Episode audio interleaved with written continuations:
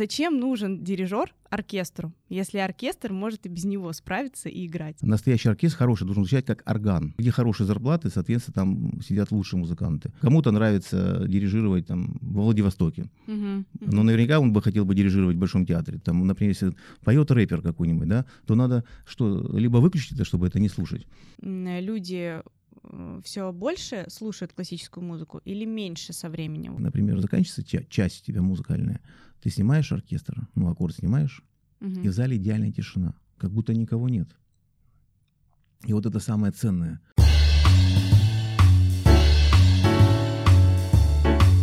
Друзья, всем привет! И с вами подкаст «Открытые люди». Это у нас, получается, пятый выпуск подкаста.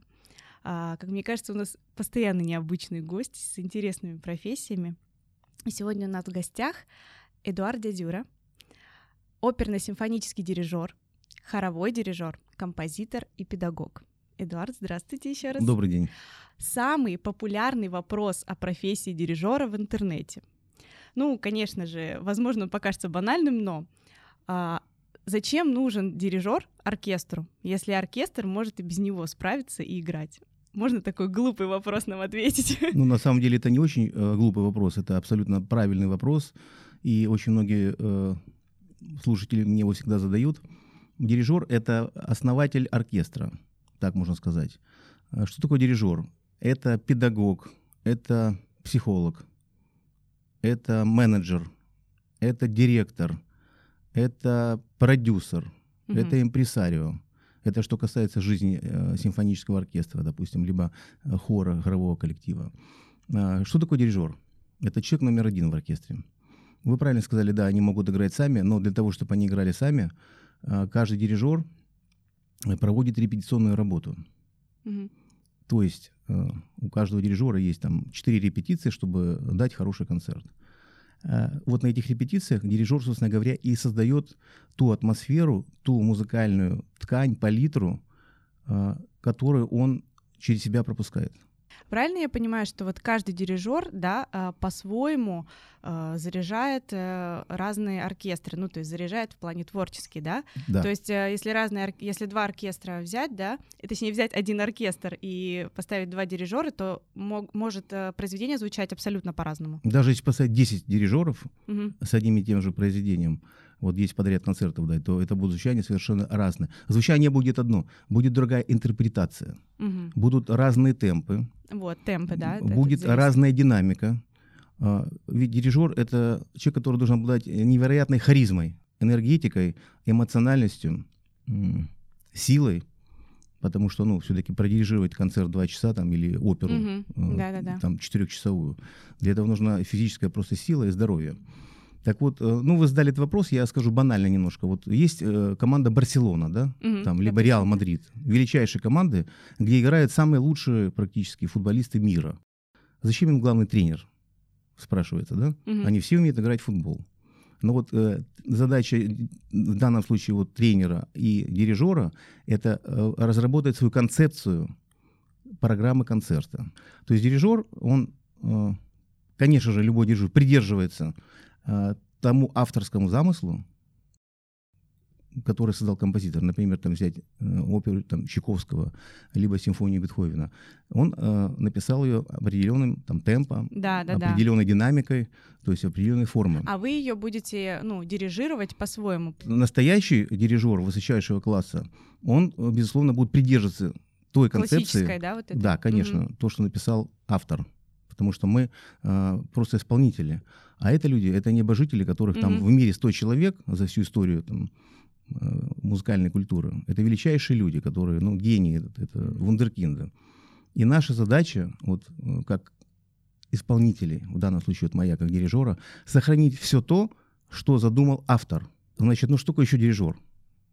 Хороший оркестр это хороший дирижер. Мгм. Это одно целое. То есть э, работа дирижера это не только э, исполнить произведение, а это э, чтобы оркестр играл чисто, чтобы не было фальши, чтобы играли вместе, чтобы был строй, был ансамбль, был баланс, чтобы вот в, в оркестре э, есть четыре группы э, инструментов. Это струнная группа, где есть скрипки, виолончели, контрабасы, альты и вторые скрипки. Есть э, группа деревянных духовых инструментов и есть медных инструментов. Деревянный — это флейта, гобой, кларнет, mm-hmm. фагот. Ну, еще какие-то там контрфагот и бас-кларнет. И есть медные инструменты. Это волторны, трубы, тромбоны, туба. Вот. И есть ударные инструменты. И, конечно же, э, медный инструмент это самый громкий инструмент. Представляете, там трубы и тромбоны. Да, Они могут вы... перекричать угу. всю струнную группу. И задача дирижера сделать вот этот баланс. Баланс, да, да. Да, большой барабан может так ударить, э, большой барабан своей этой колотушкой, что он перекроет весь оркестр. И вот задача дирижера э, профессионально выстроить вот этот баланс, чтобы угу. оркестр звучал как орган. Орган это король музыки, король, король инструментов. Э, когда на нем играют, там все краски, которые существуют в мире, в природе, созданные природой, они звучат. И вот э, настоящий оркестр хороший должен звучать как орган, гармонично, э, стильно, камерно, либо очень сильно, мощно. Но то есть он должен быть баланс. Мне так интересно, я тоже готовилась, э, еще раз пересматривала какие-то, да, симфонические концерты, наблюдала за тем, как дирижирует, э, значит, дирижер. И что интересно, наблюдала, что некоторые, ну, используют палочку, безусловно, дирижерскую, но и в том же, э, ну, руку также используют без вторую. Палочки. Да, без палочки. Да. И вот какой главный функционал у этой палочки? Это, кстати, второй популярности запрос в интернете. вот. Именно почему именно, ну, палочка? Почему нельзя просто руками? Эм? Это не имеет никакого значения абсолютно. Можно и руками, можно вообще не дирижировать, можно глазами дирижировать. То есть вот задача, мы сейчас э, плавно перешли mm-hmm. к тому, что я не договорил. А вторая задача дирижера, когда он подготовил оркестр, то уже оркестр практически может играть без дирижера. Они запоминают э, ту концепцию, ту интерпретацию, которую mm-hmm. ты на репетиции создал, и они могут уже играть без тебя. Так вот, вторая задача дирижера — это на концерте влить в музыкантов свою энергетику, харизму, вот, страсть, темперамент, чтобы они все играли очень эмоционально, э, ярко, выразительно. Можно без палочки дирижировать, можно глазами управлять оркестром. Когда они знают уже, как играть, Сыгранность, иногда, да, я уже иногда, есть? Конечно, угу. я иногда кладу палочку на, на, на пульт и дирижирую там одной рукой вообще, или там руки опускаю, угу. и просто они сами играют, ну, когда это необходимо. А как был, была придумана палочка вот э, в совсем давние времена, были маленькие оркестры, там 5-6 человек, и, конечно же, там не было дирижера. Это mm-hmm. были какие-то камерные составы, там квартеты, квинтеты. И, э, как правило, дирижер это был э, концертмейстер это, этих музыкантов, то есть первая скрипка.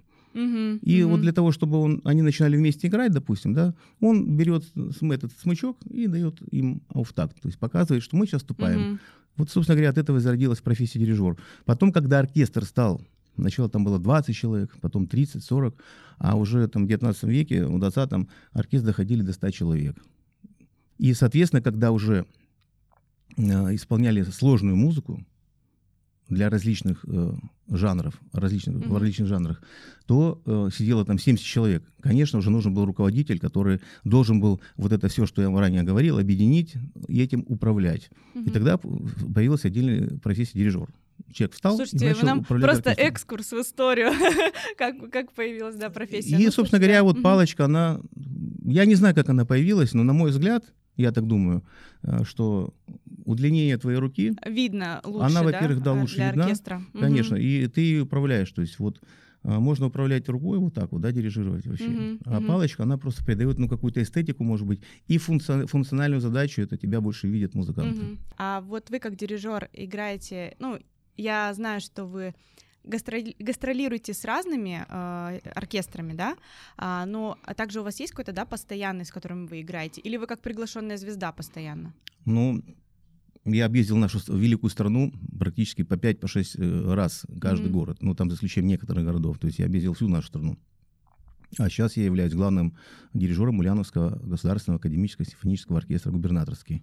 Получается, вот постоянно это Ульяновский, да, с которым вы вот mm-hmm. э, играете, а так вы гастролируете с разными или с этим же э, Ну и с этим оркестром, да, есть гастроли, но э, я как приглашенный дирижер, у меня на mm-hmm. будущий концертный сезон там 12 концертов mm-hmm. с разными оркестрами. Как, э, вот вы, допустим, приезжаете, да, как вы говорите, с разными концерт, э, с разными э, оркестрами, вы приезжаете, сколько времени нужно, чтобы подготовиться полноценно полноценно к выступлению? Сколько нужно и сколько всего есть? Вот так. Ну, это стандартный пакет 4 репетиции. За четыре репетиции вот просто с оркестром, которого вы ни разу... Ну, ну дело не в том, что знаешь, ты его не знаешь. То есть э, главное, что оркестр знает музыку, например. Mm-hmm. Например, э, все оркестры переиграли уже практически всю музыку, которая существует в музыкальной литературе mm-hmm. в мировой. Поэтому вопрос, если это более известная симфония, там, Чайковский, допустим, на ней уже тысячу раз играли. Это никакой проблемы не составляет. Если это новое произведение, написанное современным композитором, который, соответственно, ну, никогда не смог, премьера, то mm-hmm. тогда, безусловно, тебе потребуется там 4-5 репетиций, чтобы оркестр смог это э, А вот как выучить. вы находите подход вот э, к, ну, подход к людям с новым оркестром, допустим? Какие у вас есть, может, какие-то правила или какие-то вот принципы в работе, чтобы вот э, э, вы зарядили людей, чтобы вас слушали? Ну, может, прежде всего, принципы? это быть дисциплина, а каждый так. оркестр дисциплинирован. То есть mm-hmm. ты приходишь, поздоровался с оркестром, представился, или тебя представили, mm-hmm. если ты первый раз приезжаешь в оркестр, берешь палочку, открываешь партитуру и начинаешь дирижировать. И вот за эти первые там 3-5 минут, 10 э, создается вот этот невидимый контакт mm-hmm. между музыкантами и дирижером. Если он состоялся, а он всегда практически э, это работает, то тогда процесс работы идет, э, так сказать, с большим удовольствием и с очень правильным профессиональным подходом и добиваемся большого, хорошего, качественного результата. Угу. А зависит э, вот от э, региона, насколько профессиональный э, оркестр э, там? Ну, к сожалению, у нас в стране это зависит только от э, финансирования. То есть, mm-hmm. допустим, если оркестр получает там э, катастрофически там 25 тысяч, тысяч рублей в месяц или даже 20, mm-hmm. ну, вы понимаете, да, что хорошие музыканты, ну, не смогут там работать, да и плохие не, э, с трудом-то работают. Но просто у хороших, где хорошие зарплаты, соответственно, там сидят лучшие музыканты. А у нас эта категория очень такая ветка, шкала ветвистая. Mm-hmm. Некоторые получают 20 тысяч рублей, скажем, там в Тамбове, ужасающийся, там в Ставрополе, в Пензе получают очень маленькие деньги. А есть оркестры, где получают люди по 120, по 150 тысяч в месяц. Вот. Это зависит от региона. Угу. Насколько, Поэтому... насколько власти местные да, заинтересованы в развитии? Да? Ну, здесь и спонсорская поддержка mm есть, и mm гранты президента. Вот, например, Маринский театр, музыканты, у них есть президентский грант, они получают совершенно там, фантастические деньги для музыканта. А в Тамбове, например, нет э, поддержки от губернатора, там, нет возможности, э, нет денег в бюджете. И, соответственно, ну, это как футбольная команда. Да? Вот есть команда «Зенит», где там миллиардные эти бюджеты, они mm-hmm. покупают там за десятки миллионов долларов лучших футболистов. И есть команда там, не знаю, там, Томск, допустим. Да, да, да где вообще нет никакого бюджета. Ну, какие, mm-hmm. какие там игроки будут играть, соответственно. Также и в музыке. А вот э, какой из последних концертов э, в регионе, в городе вам больше всего запомнился и почему? Ну, Ваши последний, личные ощущения. Последний закон, э, запомнился это в Ульяновске. Кстати, у меня была очень интересная программа. Это была рок-музыка. То есть симфонический mm-hmm. оркестр играл все лучшие мировые хиты. Это Metallica, Scorpions, Рамштайн. Ну, круто вообще. Да, Depeche Mode и Битлз, то есть вот такая mm-hmm. была программа. Как думаете, вот а, сейчас люди э, все больше слушают классическую музыку или меньше со временем, вот по вашему опыту? Нельзя сказать, что больше и меньше. Вот э, это определенный жанр, это определенный пласт слушателей, вот, то есть музыка, симфоничес... симфоническая музыка не для всех. Не популярная. И никогда не mm-hmm. будет популярная. Mm-hmm. Даже если не будет никакой музыки, вот убрать всю поп-музыку, mm-hmm. там, эстраду, рок, рэп и оставить только классику, ну, я думаю, что ну, прибавится там 10% к той публике, которая есть. Потому что ну, это определенный жанр и определенный интеллектуальный пласт людей должен эту музыку слушать. Все-таки нужен какой-то, думаете, уровень, банально скажем, образования, чтобы, э, ну, а здесь даже дело не в образовании. Банкир, а, да? например, там или сантехник, или э, mm-hmm. рокер, э, это же не имеет значения. Может быть, и сантехнику нравится там, или слесарю классическая музыка, а банкиру не нравится. То есть это нет уровня образования. А вот э, кто, думаете, ваш потенциальный слушатель, вот ваша аудитория, все равно, наверное, вы анализировали, то есть, или, ну, по ощущениям понимали, кто? Ну, это люди, начиная там от 30 лет до, до, там, до 70, угу. до 60. Вот основная публика. Но ее не так много, к сожалению, огромному. Вот, рэп гораздо популярнее. Ну, сейчас там, в тренде, да. В поэтому. тренде, да. Но очень приятно, когда э, на концерте появляется молодежь, И мы ведем колоссальную работу для того, чтобы просвещ... просвещ... занимаясь просветительской деятельностью, то есть э, приглашаем э, на концерт э, студентов, делаем какие-то акции специальные. Это во многих регионах. И ну, это потенциальные наши будущие слушатели. Как вы работаете там над музыкой, да, над, над репертуаром, чтобы привлекать новую аудиторию? Ну, вот вы как-то об этом задумываетесь, развиваетесь в этом направлении? Ну, скорее всего, да. Но есть определенные программы, выстроенные mm-hmm. на целый сезон концертный, где ты играешь и современную музыку, играешь ну, классику. Вот как вы приводили пример, там, Рамштайн, да, вот. Э, да, еще. но это не привлечение, так сказать. Э, я думаю, не, в, не в этих целях, Не да? в этих целях, да. Например, было у меня там 500 э, человек на концерте э, рок-музыки. Ну, я надеюсь, что там из них э, человек 20-30, может быть, придут послушать симфонию, либо там оперу.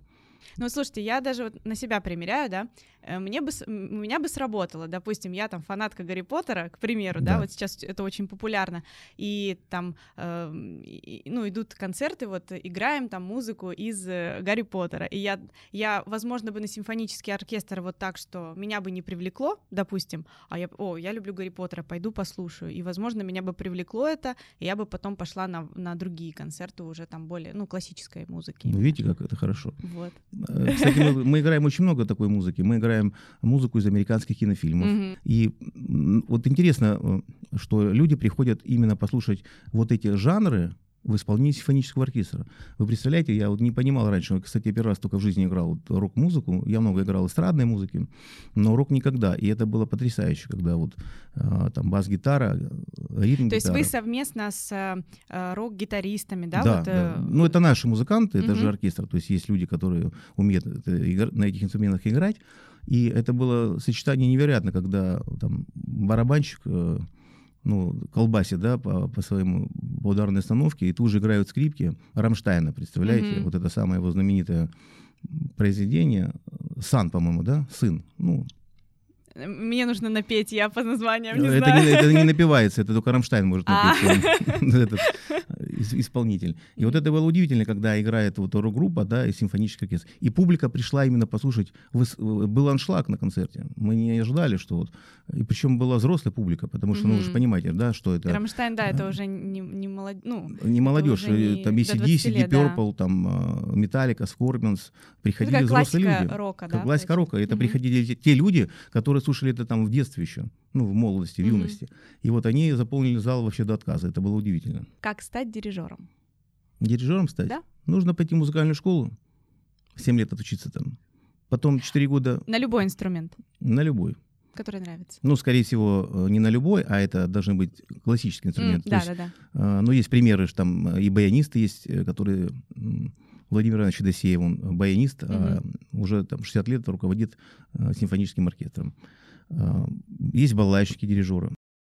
Ну, конечно, лучше пройти именно, э, если ты хочешь быть симфоническим дирижером, то надо, конечно, пройти э, там скрипку, фортепиано, либо трубу, либо там, ну, классический инструмент. А дирижеры, которые играют на баянах, на балалайках, там, да, на домрах, они становятся дирижерами э, народных оркестров. Mm-hmm. Соответственно, если ты там хочешь быть хоровым дирижером, ты идешь на хоровое дирижирование музыкальный колледж. Ну, раньше было музыкальное училище, сейчас музыкальный колледж. И потом еще пять лет отучиться в высшем учебном заведении. Скажите, где вы учились? Академия имени Гнесиных, Москва. Сам, сам, одно из самых знаменитых. Да, да. дважды. Сначала как хоровой дирижер, потом угу. как оперно-симфонический. То есть, представляете, вот 9 э, лет и 7. В 16 лет надо учиться музыке. Ну, это как хирург, да, чтобы ты умел оперировать. А, кстати, вот интересно, получается, насколько я знаю, э, сам дирижер с собой репетировать не может. Ему обязательно нужен оркестр для этого. Вот вы отучились, и как потом наработать опыт? Кто, вас, кто молодого человека пустит, допустим, до Никто. профессионалов? Абсолютно, вот. конечно. Как, как наработать этот опыт можно? Вот и где? Э, путь такой, значит, ты сначала учишься в, там, высшем учебном заведении, у хорошего педагога, угу. получаешь навыки, а потом практика. Это если повезет, то ты попадаешь э, в оркестр, там, вторым а как дирижером. у вас получилось? Мне очень повезло. Я вначале, во-первых, э, в 19 лет я уже стал главным хормейстером капеллы имени Ярлова. Это был один из лучших хоровых коллективов в нашей стране. Потом э, я руководил университетским хором. Угу. То есть можно, можно в университете, получается, вот... Э, ну, это как хоровой дирижер путь я прошел. Mm-hmm. Да, я стал mm-hmm. руководителем хора. У меня был в хоре 80 человек. А потом мне повезло, я познакомился с величайшим дирижером нашей современности, э, мой педагог Симонов Юрий Иванович, главный дирижер Большого театра. Ему было 30, 28 лет, он стал в 28 лет главным дирижером Большого театра. И мне удалось попасть к нему ученики, и вот он мне допустил к оркестру, я работал у него вторым дирижером Московской филармонии. Как думаете, что вам э, помогло? Ну, везение, конечно, это само собой, но все равно какие-то вот личные качества, какие вы проявляли? Ну, у нас что путь, вам помогло? Э, у нас много э, путей, угу. как и в шоу-бизнесе, в общем-то говоря. Есть такое понятие, у кого учиться и на ком жениться. Угу. Да. Так вот, мне повезло, что... Учителя были. Да, у меня были хорошие учителя, которые мне дали хорошую школу. И, наверное, моя работоспособность, э, э, дирижер должен быть пробивным человеком, то есть он должен mm-hmm. иметь смелость. Сам там, себя продвигать, Конечно, да, вот? безусловно. Никто тебя не будет э, продвигать, если там нет знакомых каких-либо. То есть стучаться во все двери, во все двери знакомиться да. со всеми. Абсолютно верно, да. Угу. Нет, есть кому повезло там. И такие бывают дирижеры, которым просто повезло. Они оказались в нужное время в нужном месте. Ну да, как и любые артисты. Ну, да. какая может быть вот карьера у дирижера, да? Ну, то есть ты, допустим, э, ну вот э, начинаешь, да, и ты дирижер, и ты, получается, просто повышаешься в статусе, да, да. и становишься вот дирижером там маленького оркестра, потом больше, больше, больше, правильно? Ну, это не всегда так. Ну, есть дирижер большого театра, mm-hmm. есть дирижер Пермского театра. Кому-то нравится дирижировать там во Владивостоке. Uh-huh. Но наверняка он бы хотел бы дирижировать в Большом театре. То есть это здесь уже а, вопрос твоего таланта, твоего статуса и возможностей. Вот вы говорили о зарплате в регионах, да, что примерно такая-то. А сколько вот в Москве может дирижер зарабатывать? Не, ну это вопрос э, индивидуальный. Uh-huh. И, ну, разброс может быть от и ну до бесконечности до, понятно. До бесконечности, да. ну конечно. а от, допустим, вот сколько, если он руководит там московским театром, московским э, государственным симфоническим оркестром, допустим, сколько может зарабатывать дирижер? Ну я думаю, 1150-200 это минимальная цена. А, я обратила внимание, конечно же, что вы пришли к нам в спортивной форме. вот. Э, скажите, как э, вы поддерживаете физическую форму, потому что очевидно, что э, репетиции и само проведение концерта — это постоянное движение руками. Ну, это уже гимнастика, не представляю, да, зарядка. Сколько, да, вы как-то в зале качаетесь или там бегаете? Я посещаю спортивный зал, тренажерный, конечно, я очень люблю э, заниматься спортом после тренировки я посещаю сауну, там, либо хамам, либо финскую. И, безусловно, вторая моя страсть в моей жизни — это футбол. Я заметила. я играю, играю в футбол лет 30, наверное. А в последнее время вот, два раза в неделю Ваш... регулярно. Угу. Я играю с великими футболистами в Лужниках. Там играет угу. Андрей Коряка, Дмитрий Булыкин, Погребняк Павел. То есть очень великие люди, которые играли за нашу страну в сборной команды. Угу. Ну, круто. Это классно, что есть такое увлечение. И вот для меня это на самом деле было открытие. Я тоже еще раз, э, когда готовилась, просматривала и наблюдала за движением дирижера, и мне сразу же, это же вот ты стоишь, и сколько длится концерт? Может длиться два часа, правильно? Ну, там, да, два И ты вот, да, по часу вот так вот дирижируешь, это должны быть очень крепкие руки, конечно. Не, ну вот. есть маленькие, хрупкие дирижеры, такие, даже не скажешь, что он дирижер, а выдерживает ну, да. два часа. Ну, ну, это, это вот навык, на, вдохнови... это... на, ну, на да. вдохновение. Ну, как навыки. стоит э, токарь, там, 8 часов в день э, у станка там пилит какие-то болванки там или что-то делает, стулья делает, тоже устойчиво. Угу. Но в отличие от этого, э, профессия дирижера это любимая профессия, да, и ты занимаешься этим делом, даже не замечаешь. Не замечаешь, Абсолютно, да, да, да. То есть это Абсолютно, работа, да. страсть твоей жизни, это удовольствие. Что вы слушаете в наушниках? Какой у вас плейлист? Плейлист? Вы знаете, я в машине слушаю Старые, есть такое радио, ретро FM. Я люблю ретро FM. А, классно, я тоже, мне тоже Я нравится. постоянно слушаю эту музыку, то есть я люблю э, музыку прошлого, поскольку в ней есть э, доброта, любовь, э, смысл, текст, мелодика, гармоника. Э, нельзя сказать, что в современной музыке этого нет, но она немножко утеряла свою вот эту вот э, искренность, красоту. То есть сейчас слушай то, что модно, а то, что модно, это не всегда хорошо. Ну да, сейчас э, то, что в трендах. А... Я очень люблю музыку Игоря Крутого, mm-hmm. музыку Меладзе. Мне очень нравится. А современные у вас какие-то? У вас есть Моргенштерн в плейлисте? Нет, конечно. Это уже за гранью, конечно. Ну, мне нравится Полина Гагарина, мне нравится... А, ну. Мне нравится, как поет э, украинская певица. Ани Лурак. Обожаю, да. У него очень красивые песни. Ну, я, лю- такую эстраду, я очень да, люблю русскую? Киркорова. Вот песни все киркоровские, это, я считаю, одни из лучших песен вообще. Ни у кого из артистов нет таких э, выдающихся красивых песен, к- какие есть у Киркорова. Я когда готовилась, слушала симфоническую музыку, в том числе и на вашем канале прослушала несколько произведений, как вы дирижируете.